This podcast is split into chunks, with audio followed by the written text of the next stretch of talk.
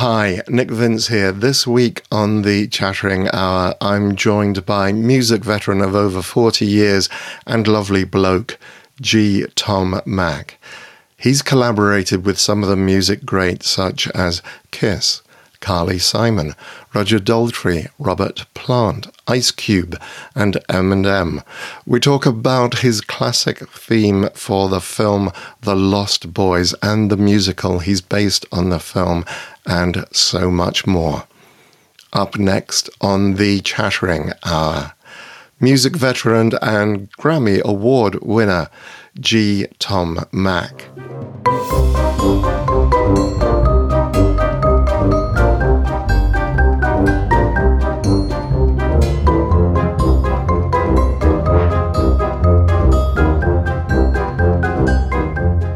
And we're back with our special guest, G. Tom Mac. His music is featured in over 100 TV shows and 50 films internationally. And he won his first Grammy Award for the sampling of Cry Little Sister on Eminem's album Recovery. We talk about the cost of writing the Lost Boys musical, the new musical he's written during lockdown, and some amazing future collaborations. So let's get to it. Gerard, thank you very much indeed for joining me here today. And you like you say my name like it's properly said. It is G. Tom Mac because nobody could ever in America ever pronounce my name properly. It was like, all right, when it came up with Gerald or Jer- Jerry, and I said, no, it's Gerard. And then no, and then somebody, an American said, no, it's Gerard. I'm like, oh bloody hell! I'm just changing it to G. Tom Mac.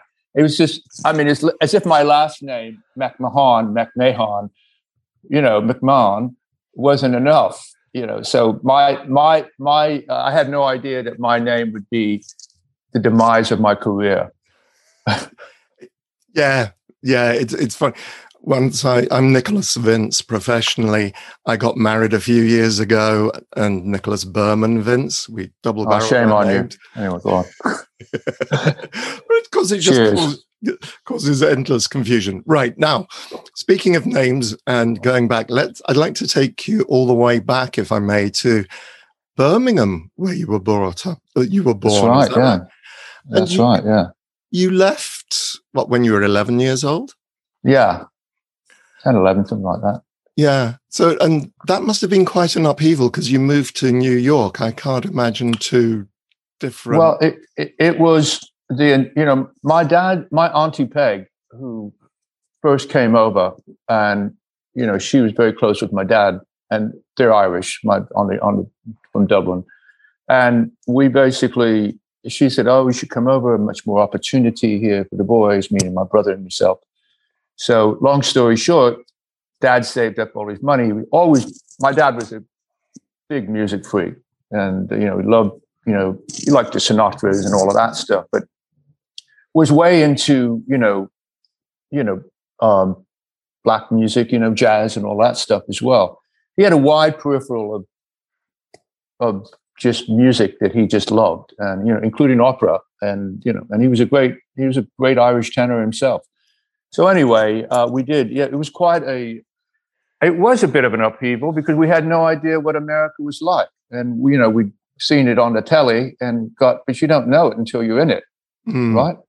So from Birmingham, as you know, what that little industrial city was for many years, and yeah. um, you know, we just kind of landed in landed in New York for a bit, and then my dad's mate, who he was a priest, uh, was in a, a, town called Wichita, Kansas. We were trying to make our way west, right, without without the wagon, and um, but um, we basically got to Wichita, Kansas, because my dad got a good job there, and, and this particular Father Wilson was his name. He actually had a radio program on every Sunday night. Uh, you know, for the Catholics, if you will. So, but and he used to have my dad on to sing, you know, a few Irish tunes and what have you, Rose of Tralee and what have you. So we ended up there, and that's really beginning of all things music for me. And um, you know, obviously, I'd go back to go, you know, go back to England and and you know, still had the connection there. More, more me as I got a bit older than my parents. They basically just continued on the path of Americana. But uh, yeah, what an experience. But music was where it all started in Wichita, Kansas. And lo and behold, there happened to be some really good musicians that were older than me. But that's where um, I was able to learn from really good players, play the guitar, and, and uh, I always had the voice. So it was, you know, wasn't that good then, but it got better. so it sounds as if you kind of like you know music was just in the family basically and you just kind of absorbed it from like birth and this was how you, you got into music? That's right yeah. Yeah good mom, mom and dad always had music around the house it was never like one kind of music. I mean when i got into my thing which was r&b and you know rock and all of that stuff um, they embraced it. They weren't like oh that's not proper music you know they they were very um, they got it and right. that's to their credit it, it, it, was nice to get that support right right and when did you first pick up a guitar i was about 12 years of age and um, i was about 11 actually but I, a, a, mate of mine down you know uh, who I went to school with had a guitar that he never used. It was this beautiful Gibson guitar, and I said, "May I have a loan of it?" And I had no idea what to do on it, but I was just picking out notes and I would be listening to a record or something and then just could figure out the melodies of what was going on on just having no lessons whatsoever. And then this bloke down the road, who I ended up being in a band with, he was about 18 years of age, and he basically said, Hey, um, you want to come down, I can show you some chords. And that's what I wanted to do. I didn't want to sit down and do scales and all that stuff. I just wanted to learn really good rock chords or whatever, you know, R and B. And he was brilliant. And um, about a year and a half later, I ended up being in a ba- in his band at 14, and uh, they were all 18, 19, and they were all really good. But problem being is, I, you know, I'm.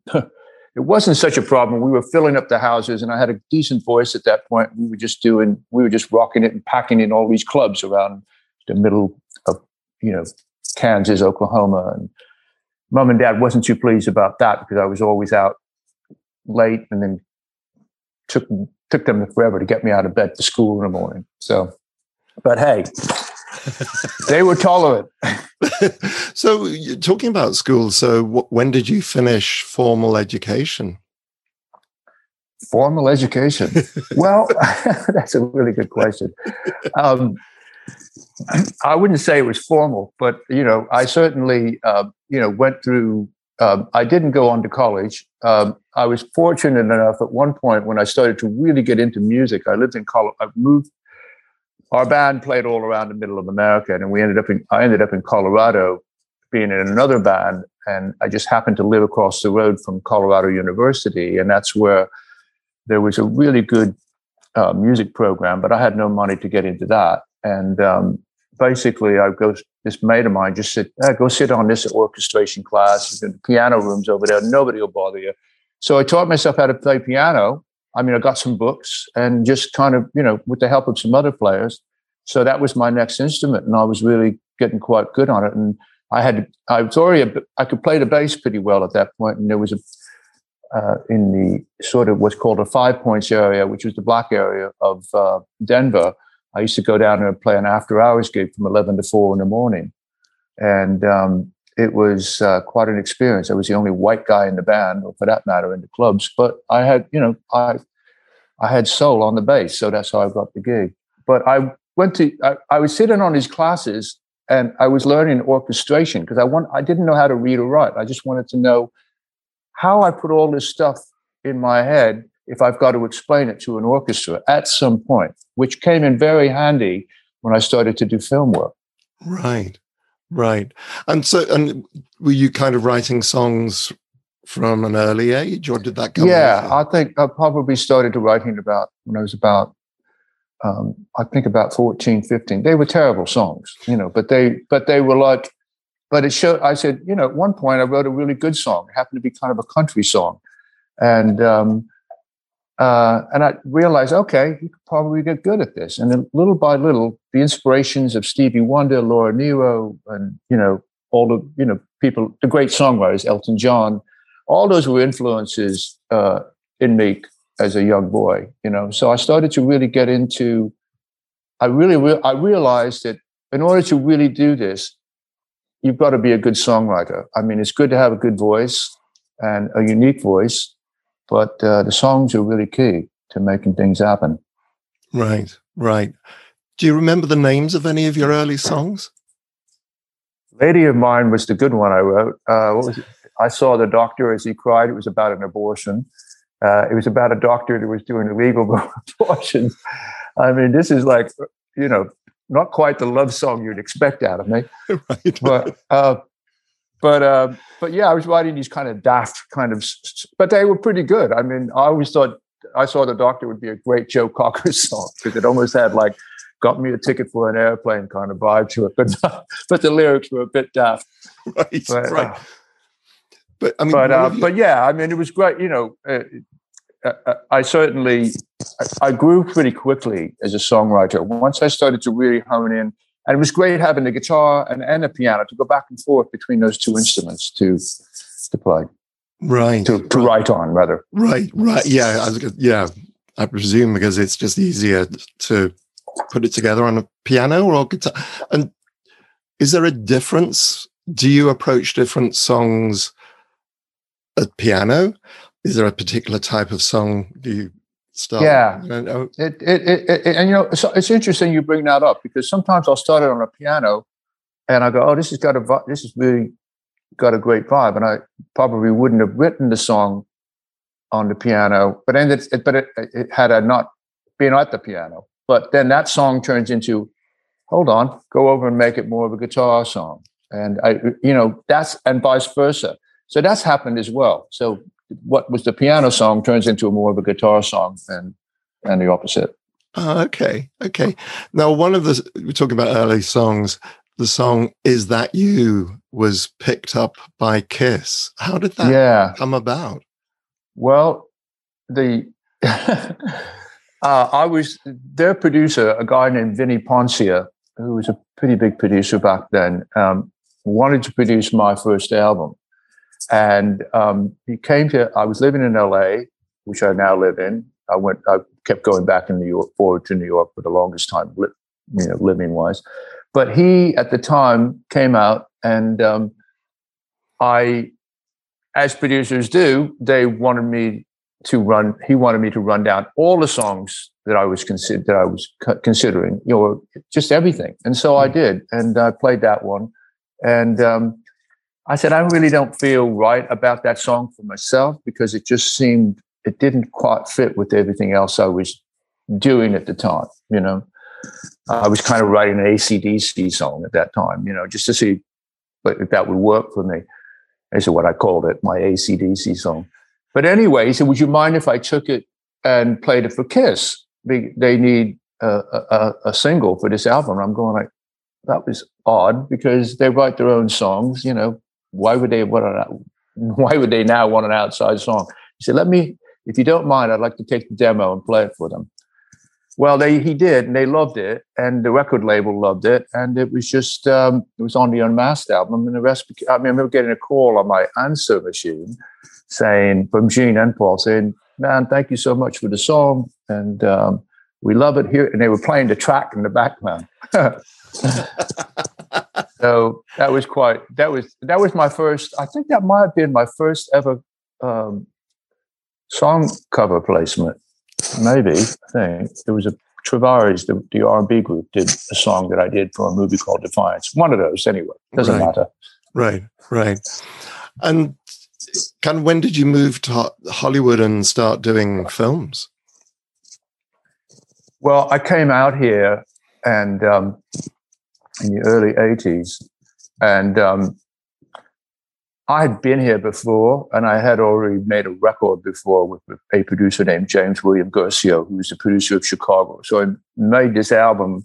I was really young at the time, but it was just very it just didn't come out the way I wanted it to. It was very slick and polished, and I got out of that deal and basically, you know, came out here to get away from it all, from uh, you know the whole production agreement I have with him, and um, I just started to, you know, um, make connections, if you will, and um, got a manager who basically brought this guy Jerry Bruckheimer down to see me perform a, a song, uh, perform a show. He was looking for somebody to write a song for the, this movie he was producing called Defiance, and um, so I wrote a main song for that film, and then he said, "I love it.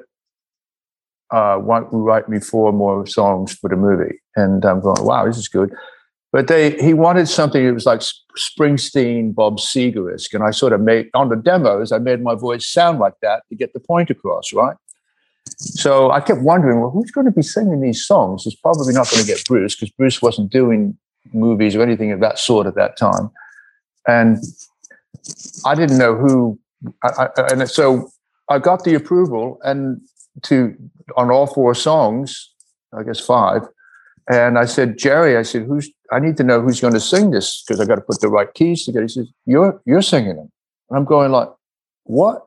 I, he said, No, I you're the voice of this film. And I'm going like, mate, that's not really my voice. I was just kind of putting it on to get the point across. And he says, Well, it's a good put on. You're doing it, and uh, it, it, was really mad. I, I really, it, I, I, can't. I was beside myself. I'm sure. So that was the first film I did, and then that led to you know Fast Times at Ridgemont High and a bunch of other '80s films, and I got really, yeah, kind of got my foot in the door with that film. What's your favorite part of the whole process? Is it when you first sit down at the keyboard and it just, you know, you work your way through actually creating the song. Then, of course, you're, if you're singing it, you're going to be recording it, getting in the studio, mixing, producing, etc. Do you have a f- particular favorite part of the process or do you just love the lot? Yeah, there's no one thing really. You know, it's, um, um, I tell you, my most dreadful part is is putting my vocals on because I'm so hard on myself and just want it to come out naturally. And it, it just, um, and eventually gets there. I don't like belaboring over things, meaning like a vocal, especially. Mm-hmm. I, I, you know, production stuff on a record, you want to make it, you know, right and real. But um, yeah, I, there's no one particular thing that, I mean, I do like the initial stages of coming up with a good song. I mean, that's always a, when you know it's really good and there's no denying to yourself that you wrote a good song. There's no better feeling than that. Right. It's when you get down with, um, yeah, it's the process in which it goes through. There's so many, obviously, arrangement and all that kind of stuff comes into play. I'm working on a new album right now. I mean, just um, I've been taking my time with it, just writing. I mean, I've written so many pieces over the pandemic period, and then you find these gems that just like, oh my God, this is really working. And um, so whatever an album is these days, I've been putting out a few songs, you know, making videos here, just kind of get, you know, keeping my time occupied with being productive and putting this, writing a song, mm-hmm. putting a video together. I did this song last a couple of weeks ago called "Looking for a New York Clue," which is a, my ode to New York and love affairs, which is kind of a Valentine song. So yeah, it's been good. You know, just to be right. able to, uh, you know, certainly is not a, as much as it could be a dull moment during this past past year. Oh, yeah. And um, I've kept myself quite busy and um, starting another musical actually. So that's cool. Oh, good. Well, we'll we'll kind of come back to that if we may, because I have to say there is something. I, I, do actually have a prop because this is the album I used to. I know. Can you see this? If I possibly not because it's. Um, I don't think so. It looks like it's Lost Boys. Though, it is the it? Lost Boys. It's I can see. Using... I can see that. I can see the font. yes. I can see the font go by. I will. Put, I'll put this. This is always. I don't. Oh, there we are. If I hold it there in front of me and don't. Put oh, there you go. The, there you go. The green screen. Yeah, yeah, now we can see it because this is lovely. I literally lift this, lifted this off the shelf of albums downstairs, and just thought, yeah, because because I used to listen to this, and "Cry Little Sister" was the track that I always wanted to listen to, and of course, this is on vinyl, so you can't, you know, unless you actually literally pick the needle off the album and then put it back to the beginning of that particular track. What a lovely feeling that used to be. I was two when I was doing that. No, just joking. but um, but yeah, it's um, it's quite a story. You know, I mean, at that point, I'd probably done music for about thirteen or fourteen, maybe more film. But I always got to see the film, you know, hmm. watch mm. it to get a vibe for it. And, see how it works, see what to write for the film. Let that be, you know, anything from Fast Times at Ridgemont High to All the Right Moves, this one and that one. Mm-hmm. And, um, you know, or they would have something tempting of the movie. You know, they would have a, a what's called a temp track, something like that. Right. I remember All the Right Moves had Little Red Corvette in, you know, that film. It was Tom Cruise movie. Yeah. And um, so I wrote, so, you know, that's a great song. So they, came to me, can you replace, can you get the vibe of this? And I came up with something. And um, it's had a bit of a Prince vibe to it, but um, yeah, and it went worked well. And so to, to, it, my point being is you always had some kind of direction by the temp in there. With Lost Boys, there was no temping. In fact, Joel Schumacher, who was already a fan of my work, got in touch with me early on and asked if I would be interested in writing a theme song for his film. And I said, he, he, I said, well, what is it? He said, oh, it's a vampire movie, and it's you know, we're I'm really taking it to a whole other level. And um, and I respected his work at that point. I knew very well his history uh, of the few things he had done. You know, like he wrote Car Wash and what have you. But he was talented. And uh, I was living. I was then living in New York, so they sent me on a script because he said maybe you'll get a vibe. You know, I said, well, can I look at it? He said, well, we're filming right now. And uh, so I basically, I uh, read the script, thought it was brilliant, and got up the next day and started to write something because I was inspired by what that was and what was going on in my own life at the time. And um, started writing it and then went up to my studio and finished it and basically uh, started writing it, putting a demo together and then sent it on to him. Uh, he was in Santa Cruz at the time making the film. And um, he just was enamored by the demo. And I remember ringing me one morning just saying, can't believe it. You've not seen a piece of footage. And this is this, I'm playing the song on the set on repeat. It's that good. And I'm going like, really? Because I thought to myself, I liked it, but I did. I, it, part of me thought like, well, it's not really a vampire kind of thing that one would expect. But I just thought he did say, write what you feel. And don't, there's no temp track here to sort of emulate or whatever. So I um, did just that. And right. um, then went back and obviously re recorded it. But I stayed very true to what demo, the demo that I did make and the feel of everything. But uh, I never would have thought in a million years that it would go on to have the life that it's had. And, you know, even separate from the film, it's, um, I mean, it's been covered by Eminem. you sampled a, sampled me, and Marilyn Manson did a version of a couple of years ago. I mean, it just goes on, and it's it's been in besides Lost Boys, which is what it's really attached to. It, has gone on to have its own life, you know, with fans of mine, and um, which I got a lot of fans because of that song. But um, yeah, I sometimes have to tell people they've never seen the film, but they're fat, they love the song. You should go see. you need to really see the film to get the full effect and the origin of it. Really, right. Are you a fan of horror films? I do. I, I I, I like things that are. I like things that are, make you think, or you know, that aren't just your. Uh, yeah, the psychological ones. Yeah. Um, I, I, I, I, I like being frightened by the more psychological ones. When it's just like, you know, kind of know what's going to happen, not really bothered with it. But, um, but yeah, I mean, there's been a couple of things. Uh, what was the one that was a big franchise, but I can't remember the name right now. Psychological horror slasher kind of thing.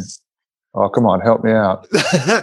Um, I, I, don't know. The immediate one I'm thinking of is Insidious, but I'm not sure if that's the one. Insidious is one, but that's not what I'm thinking of. It'll no. come. It'll come. It'll yeah. Probably I haven't had o'clock yet.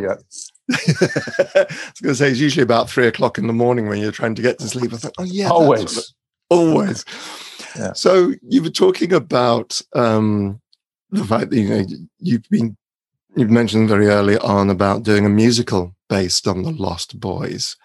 Yeah. Um, in fact, you you were talking you were telling me about it when we met a couple of years ago. So this has now been released as an album.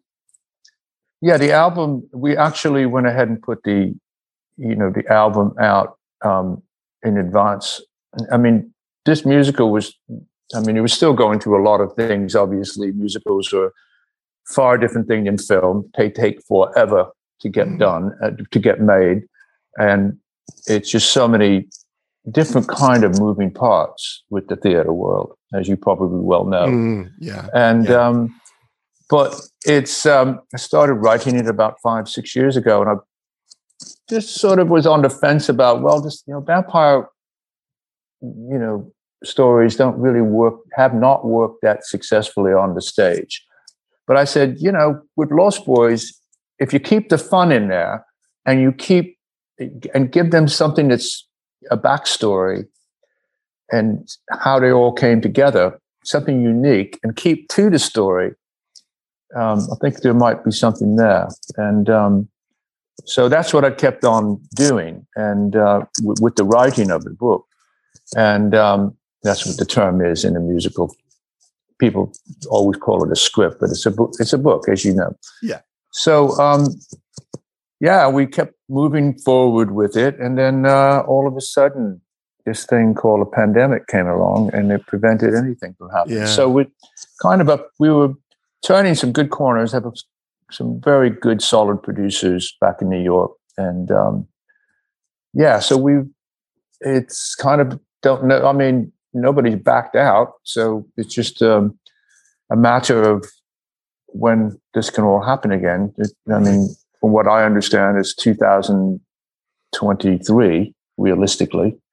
So, um, but you know, that'll come sooner than you know. And that's the thing. I say, oh, 2023, it seems ages away, but it's really as fast as things go by these days, right? Right, right. So, but you you talk about the book, which, as you say, some people may think of as the script, i.e., the the story and the bits in between the songs. Assuming it's not an opera, so you're you're responsible for the music, the lyrics, and the book. Yeah. Hmm. what a challenge! It nearly killed me. I honestly, I'm not telling. I went to the UK. Uh, I toured last year in the UK. Um, uh, whether I'm sorry, 2019 in Yeah. October, and then I got approached by these guys to documentary filmmakers to make a story of my life, a story of my career, and to tie it in with the uh, with the Lost Boys uh, musical.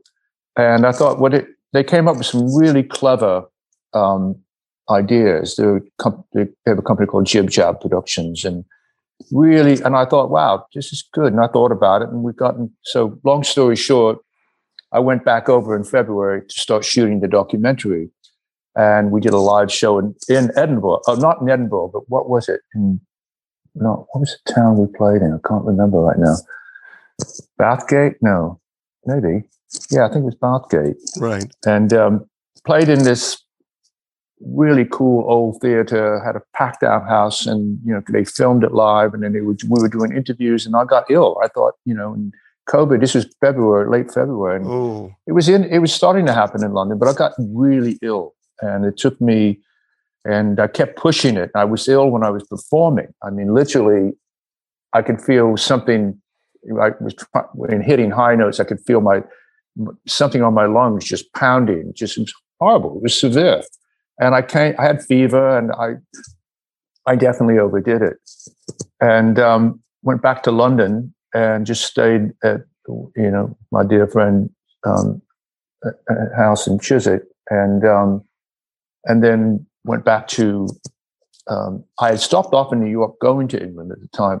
went back and uh, went back to LA, got checked out, and I was suffering from exhaustion, as they said, because they checked. It, it was early days of detection of of, of the virus. So, mm, and I did an antibody test. It didn't show up there. It, likely, I didn't have it, but I was, but I had something that was causing me to, you know, really in a bad way. And it's kind of you know, went on for a while, off and on, and uh, I was getting very kind of kind of affect, affected. Um, and I'm tip top shape. I've had every test known to man. I mean, literally, MRI on the brain, the, the neck, the spine, blood tests. You know, they they all came back It just clear, and thank God for that. But it just was. But you know, yeah, slowly came out of it, and it's been a rough road coming back. I never. This is the first time I've actually talked about it in an interview, but um, but um, yeah, um, uh, thank God I'm functioning. You know, right. I what that I, other than being ill for the time I was, but yeah, so the motor skills are working. Oh, well, yeah, that's yeah, that's always the real one of the real fears. So were they oh, yeah. able, were they able to get enough footage to get the bulk of it? they got some yeah getting back to the mm. showbiz part of it sorry start off with my health but uh but it's uh we'll talk about yeah but it's uh you know they did get some you know certainly not enough to make a documentary right the, the whole right. intent was that we were coming over here in april to do interviews with the likes of you know well joel schumacher who passed on and uh, doing this last year unfortunately but with many different people. I mean, people, mm. Roger Daltrey, they were set to do interviews with Roger Daltrey and Robert Plant and various other people I've worked with. And a series of film, you know, actors and, you know, musicians and mm. people I worked with here. I mean, it wasn't like interviewing me the whole time, but it was, uh, right. but they had a whole, a whole plan, which obviously got taken off the table for the, for yeah. the time being. Right, right. Now, so kind of like Lost Boys is kind of on hold at the moment. Are you have you been working on any other musicals? I have actually. My friend and uh, Paul Brooks, who I worked on a film called Chasing Amy years ago with. Um, he was the producer of that film. He went on to produce My Big Fat Greek Wedding, Pitch Perfect one, two, three, and four, right. whenever it happens. And um, you know, you said you should you should put something together, put a musical together. Let me have a, you know, bring me something. So this was about a year ago. I mean, just when COVID, when the whole pandemic started, I just thought, oh, I can't be bothered doing another musical. But about three months went by, and I had this idea about pen pals in the 80s and three different high schools, one being in London, one being in New York, and one being in LA, and how 16 characters all connect through pen pals. They all, you know, and it's it's a a very interesting sort of way in which they connect, which I can't get into right now. Sure. But I thought this could be a cool idea. Take a decade of the 80s in high school and just basically throw put in the put in the pot Breakfast Club, 16 candles, you know, pretty in pink, fast times at Ridgemont High, and just put a put like something original together that's not based on those, but that but has that feel. And I always thought, and I just, uh, and this, so I, I put a pitch together for Paul and over the over Zoom because he's in London, and he loved it. And he said, "What are you calling it?" And I said, "I don't know. Don't you forget about me." And that's how to. And at the moment, literally on that Zoom call, that's when I came up with the title because I thought that's such a brilliant title and I would use, and he said, Are you going to use that song? And I said, Yeah, I think so. And the rest will be original sort of material, things that are a bit like Police or Depeche Mode or things that of, of that era of the 80, of that decade. So it's um, it's ongoing, and I did bring in a co-writer, a British guy named quite clever, Charlie Watson, to do uh, to work with me on it and uh, because I just didn't want to go through doing a whole thing again no. on my own. And Paul thought it was a good idea to have a co-writer on this because I'm enough doing all the music and lyrics, you know. Yeah, no, absolutely no. Having somebody else to work with and bounce ideas off. It sounds really, really fun. I think um, there's a TV series over here at the moment called "It's a Sin," which is all about drama students and young yeah, people in the 1980s. I've not seen it. It's very good. Oh, cool. I've got to check it out then. What's yeah. it on? It's on, I've got HBO at the back of my, on the UK, it's in the UK, it's on Channel 4. Okay. I've got HBO. It's one of those three letter acronyms, but I think it's an a- HBO production in the US. It's definitely Yeah, a joint, right. pro- joint production. Um, and highly recommend it. Highly recommend it. Really fascinating thing. But I think Right. Well, I've, I've definitely I, I've, I've seen bits of what it is, and I thought to myself, I got this looks clever. I've got to take a Yeah. take a look at this. Yeah, well, I, I just think. Well, I think. I mean, the, you know, talking about the eighties, so much happened in the nineteen eighties, particularly to young people. There is so many fascinating films, albums, tra- you know, styles of music, and you know, it's an exciting time. Well, it, you know, I look at the '80s as comfort food to a time that we're in now. Uh, you know, not just the pandemic time, but where we've come to so far. People go back to that decade because it's it's like what we're it's like what the '50s were to you know the '70s. You know what I mean? It was a as much as, but I think the '80s is almost there was a sense of of of letting things go and and freedom and just a sort of where punk existed and punk turned into new wave and and and the films that were made. It was such an incredible amount of creativity that came out of that period. And you know it just and and there was a sense of you know high school students and their and their minds being set free not Mm. necessarily by drugs. Well, a little bit of that too but there's a Yeah. sense of it being you know finding oneself. And the characters that i have in this all have different stories. I mean i've got like a transgender vietnamese guy and then i've got like a, a girl that's an incredible desi- designer uh, you know hair designer and her mom's a, a prostitute. That's how they keep life together and you know but they're all they, and they all connect at some point. And i've got like um you know a techie you know this girl an incredible she's black and she's a tech you know and then of course and she doesn't she's brilliant and she meets she mates with a pen pals with a guy in new york who's like this wall streety wannabe in his high school years but he figures out how to get her connected to silicon valley and then the hooker mom hooks up you know it's like this all these effects of and you're going through the 80s and the whole decade and you see how they all either succeed or fail Mm, at the end of it but nobody really fails because they Right. learned a lot by the 80s right. so i'm really happy pleased of what this where this is going and it's it's great having a collaborator because you know he lets me do he's you know as paul was saying he's going to let you do your freedom thing and then he's going to be able to you know give you Well- be a sounding board and also bring things he's all he's he, he's already brought a lot to the table on it. So right. we're moving at a pretty quick speed with it which i'm pleased. Right. so um yeah why not have a couple of things up on broadway and the west end?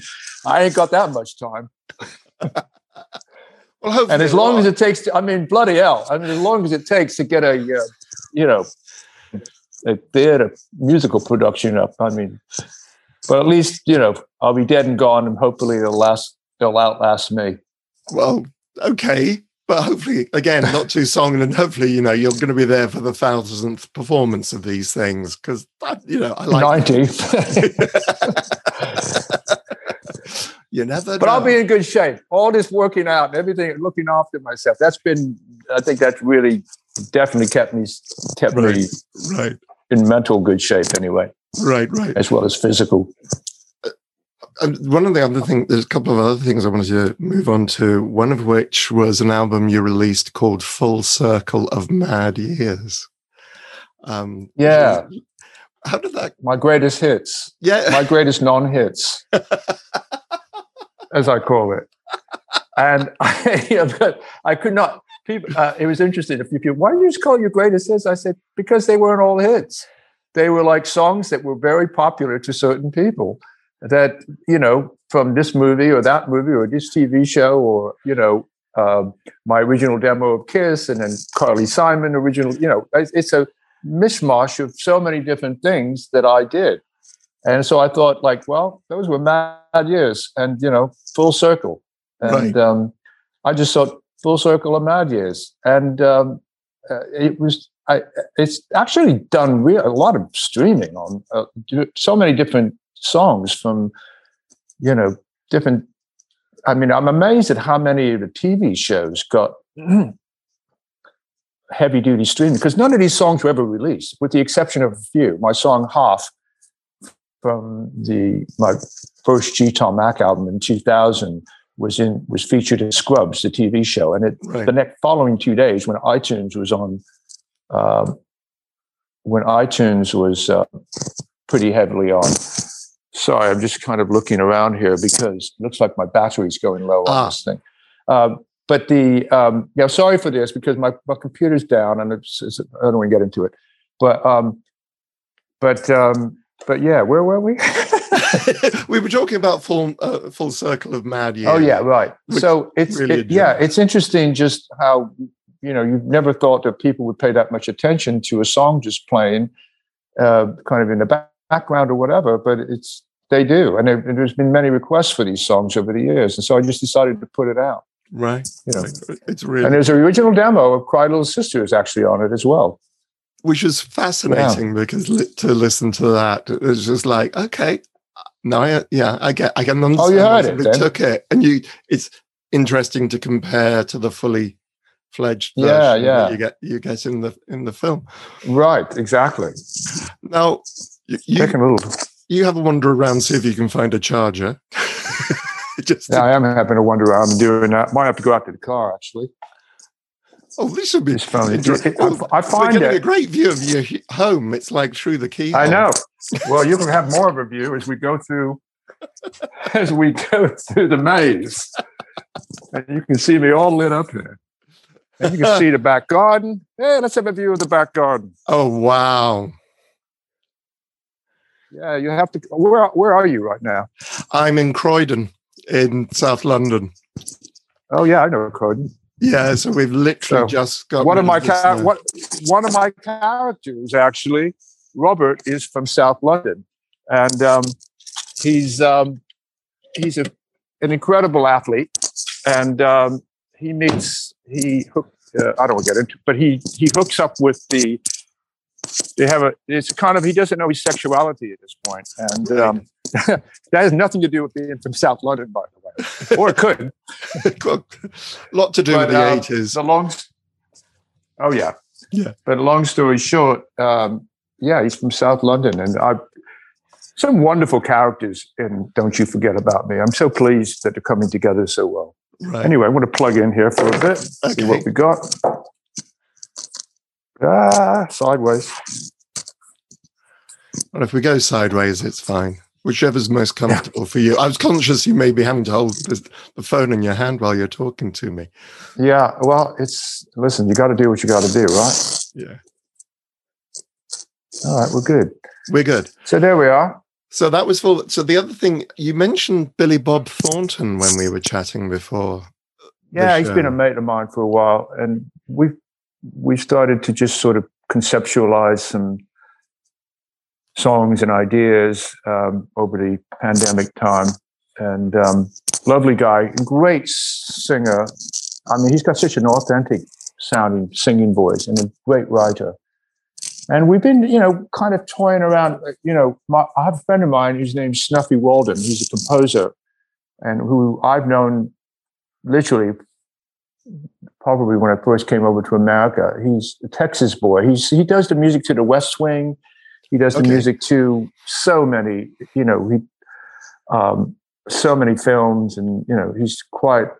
But he is an amazing guitar. What he was was a, he was in a band in the UK uh, that he went over and it. Um, can't remember the name of the band right now, but they he was looked as the next Jimmy Page. I mean, he had that those kind of guitar skills.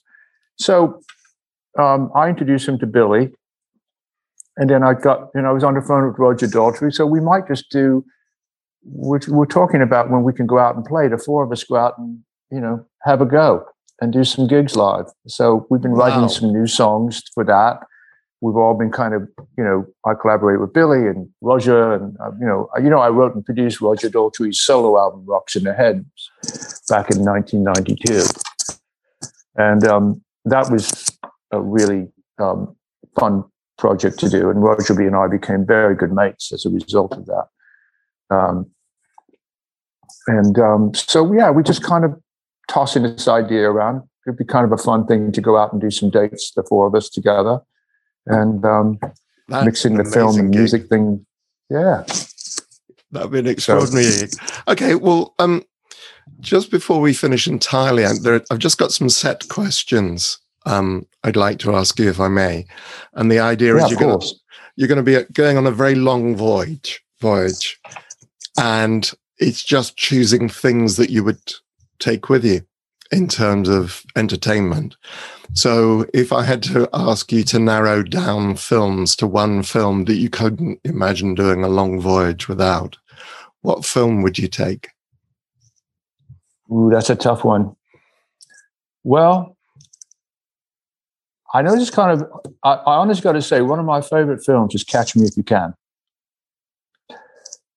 And and I'll tell you why. I can watch that film over and over, and the performances are so bloody good in that movie that that's they're just inspiring. I mean, Christopher Walken is probably one of his best roles from an emotional point of view, and just mm. being so beyond his Christopher Walken, you know, that you expect him to be. And Leo is amazing. Just uh, it's just got so much depth to it. And I, I, I always keep thinking, God, it kind of seems like an overlooked film. And you don't expect Steven Spielberg to have, you know, really not. I mean, he's brilliant, but there's it was definitely off the beaten path for him in a way to make a film like that. So that would, de- I, I think, you know, obviously Goodfellas, which I've watched a, a zillion times, brilliant, and you know, probably take the, if I've only allowed one, I'll take Catch Me If You Can because I do love those performances. Okay, cool. And yeah. uh, what's the next one? What's the next one? Book. A book. Oh man, now you really. I guess the road less traveled. because if you're going on a long journey, you're going to really need some something to keep you solid. And I remember reading that book years ago. My girlfriend back in the day, um, she, um, you know, we were kind of going through something. She said, you know, this is a good life thing for you. And I remember reading, I, I went on holiday to Cape Cod and we were kind of like, are we going to be together or not? And that book straightened me out. So I figured, I said to myself, well, this is a good thing to take on a journey anytime you're going through something in life. But so anyway, I'll go with that. I'm not going to go with the heavier books, and I could be, oh boy, he's a real literary guy, isn't he? but uh, I'm not going to do that. No. I'm going to go with the sort of like keep life straight. Right, right. That makes perfect sense. What a, now this is going to be really tough. What about an album? That is a really tough one. Oh my god, hmm, an album. Oh my god. I don't know. It's um, I think Elton John's "Madman Across the Water." It just comes to mind. You know, there's so many brilliant songs on that song that I kind of like every once in a while. I don't remember Razorface or whatever that song was. Just certain things that just were on that album that were just so eclectic. And I'm just right at the top of my head. It just, I mean, I love Laura Nyro's Eli and the 13 Confession. You know that album? I don't. It's, I... it's very, it's an album that inspired everybody from Elton John uh, to to Todd Rundgren to you know even people of uh, you know contemporary people of today. You know Col- Chris Martin and, and of Coldplay and right. I mean, yeah, you Paul Stanley just it's one of those albums, the quintessential song singer songwriter album. And she was brilliant. She was a songwriter who died. She died about 15 years ago. She wrote songs that the Fifth Dimension did back in the day. She was 18 years old writing these, and When I Die, and you know, Wedding Bell Blues, and all these incredible songs. Um, you know, going down to Stony End, uh, what Barbra Streisand did she had a lot of covers. Uh, I mean, people covered her songs uh, from that album and others. So, right. boy, it's tough. Too bad I, I can't take two. I think I'd go with Madman Across the Water just because it's always, again, it's like Catch Me If You Can. There's always some bits that you can't really, you know, that you find and I want to be a. If you're going to be viewing something over and over again and listening, it better have something to show you something new every time you listen Right. to it, right? Right. I have to admit, I'm completely unfamiliar with that one. Don't know, but I will go and check that one out now. That sounds fascinating. What the Laura Nyro one? The Lauren, actually, even the John Elton John Madman Across the Water. I don't know how I completely missed that one, but Yeah. Well, it had it had um, Tiny Dancer on it, and um, ah, right. that was the hit. And Right. the rest of it was just very adventurous. Levon, Levon was a great song. I mean, it was a very eclectic album. It wasn't Right. like they were like, oh, Elton John, the hits. Right. It's just one. Um, yeah, I think Tiny Dancer was the only Right. um, single off that album. Right, So right. it's marvelous uh, orchestration by Paul Buckmaster. right. And, uh, yeah, fantastic. Okay.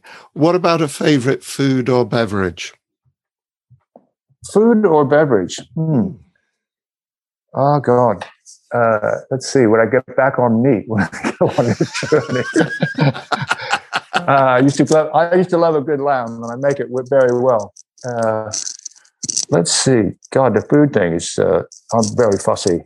Um, I'm not quite vegan, but I'm. You know, I don't eat dairy Right. and stuff. Boy, I tell you, I don't know. Probably. Well, if I'm on a voyage, I'm on. I'm on this voyage on the water.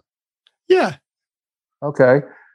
Well, I certainly wouldn't have trouble catching a good halibut now and then, right? Right. so I, I do make a good halibut. So I'll go with my halibut and um, and mixed rice and um, sautéed broccoli and spinach.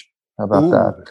Oh, that sounds very But nice. you can't, you can't live on that. So, but You well, you, could. If that's, your, if that's all you got. You got to, you got no other choice, right?